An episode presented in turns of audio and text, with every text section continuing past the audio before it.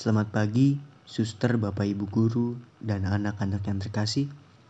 Sebelum kita beraktivitas pada hari ini, kita mohon berkat Tuhan dan mendengarkan sabdanya. Marilah kita berdoa. Dalam nama Bapa dan Putra dan Roh Kudus, amin. Allah Bapa yang Maha Kasih, kami mengucap syukur kepadamu karena boleh bangun di pagi hari ini. Kami mohon Curahkanlah roh kudusmu ke dalam hati kami, agar kami dapat menjalankan aktivitas pada hari ini dengan baik dan benar sesuai dengan kehendakmu. Dengan pengantaran Yesus Kristus Tuhan kami. Amin. Bacaan Injil, inilah Injil suci menurut Lukas. Dimuliakanlah Tuhan. Orang-orang Farisi itu berkata pula kepada Yesus, Murid-murid Yohanes sering berpuasa dan sembahyang. Demikian juga murid-murid orang Farisi. Tetapi murid-muridmu makan dan minum. Jawab Yesus kepada mereka, Dapatkah sahabat mempelai laki-laki disuruh berpuasa, sedang mempelai itu bersama mereka? Tetapi akan datang waktunya apabila mempelai itu diambil dari mereka pada waktu itulah mereka akan berpuasa. Ia mengatakan juga suatu perumpamaan kepada mereka. Tidak seorang pun menggoyahkan secari kain dari baju yang baru untuk menambahkannya pada baju yang tua. Jika demikian, yang baru itu juga akan koyak, dan pada yang tua itu tidak akan cocok kain penambal yang dikoyakan dari yang baru itu. Demikian juga tidak seorang pun mengisikan anggur yang baru ke dalam kantong kulit yang tua. Karena jika demikian, anggur yang baru itu akan menggoyahkan kantong itu dan anggur itu akan terbuang dan kantong itu pun hancur. Tetapi anggur yang baru harus disimpan dalam kantong yang baru pula. Dan tidak seorang pun yang telah minum anggur tua ingin minum anggur yang baru, sebab ia akan berkata, "Anggur yang tua itu baik." Demikianlah Injil Tuhan. Terpujilah Kristus. Suster, Bapak Ibu guru dan anak-anak yang terkasih, dalam bacaan Injil hari ini, Yesus dikritik oleh orang-orang Farisi mengenai hal berpuasa. Puasa itu wajib memang. Tapi ada hal yang lebih penting dari kewajiban itu sendiri, yaitu motivasi.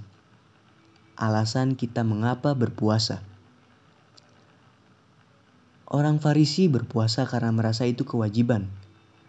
Tapi kita sebagai murid-murid Yesus mestinya lebih tahu daripada sekedar itu, bukan? Semoga saja kita tidak berpuasa supaya Tuhan mengabulkan doa kita, atau sebagai salah satu metode diet. Bahkan, lebih parahnya lagi, supaya terlihat religius di mata orang lain. Saat berpuasa, semestinya menjadi ajang bagi diri kita sendiri untuk mengontrol keinginan duniawi, sehingga diharapkan dengan berpuasa, kita semakin merasakan kedekatan dengan Tuhan. Memang, mengubah pandangan adalah suatu hal yang sulit. Puasa penting, tapi lebih penting lagi jika kita tiap hari memang diimbangi dengan rajin berdoa dan baca kitab suci. Lalu, bagaimana tanggapan Yesus setelah dikritik oleh orang Farisi? Yesus tidak diam saja, melainkan Yesus mengkritik kembali melalui sindirannya terhadap kekakuan ekstrim orang Farisi melalui perumpamaan tentang menggoyahkan kain dari baju yang baru untuk menambal baju yang tua dan tentang menuang anggur yang baru ke dalam kantong kulit yang tua. Yesus melihat bahwa inisiatif untuk memperbarui sesuatu memang berpotensi menimbulkan protes dan penolakan. Mengkritik memperbaharui, atau bahkan mengubah hal yang sudah dianggap mutlak, final dan sempurna, memanglah tidak mudah. Bertolak dari kenyataan itu, bagi Yesus yang terbaik adalah anggur yang baru harus disimpan dalam kantong yang baru pula. Sesuatu yang baru, baik dan berharga, harus dimasukkan ke dalam hati dan diri yang sudah diperbaharui. Kita semua diajak untuk menjadi kantong yang baru agar dapat menerima dan mengalami pembaruan yang dibawa oleh Kristus.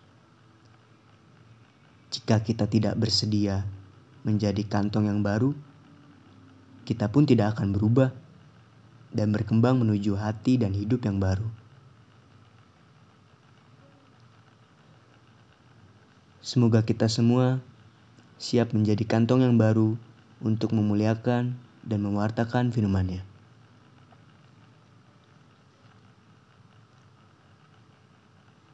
Marilah kita berdoa. Ya Allah yang Maha Kasih, curahkanlah roh kudusmu ke dalam hati kami, agar kami dapat memahami puasa dengan baik.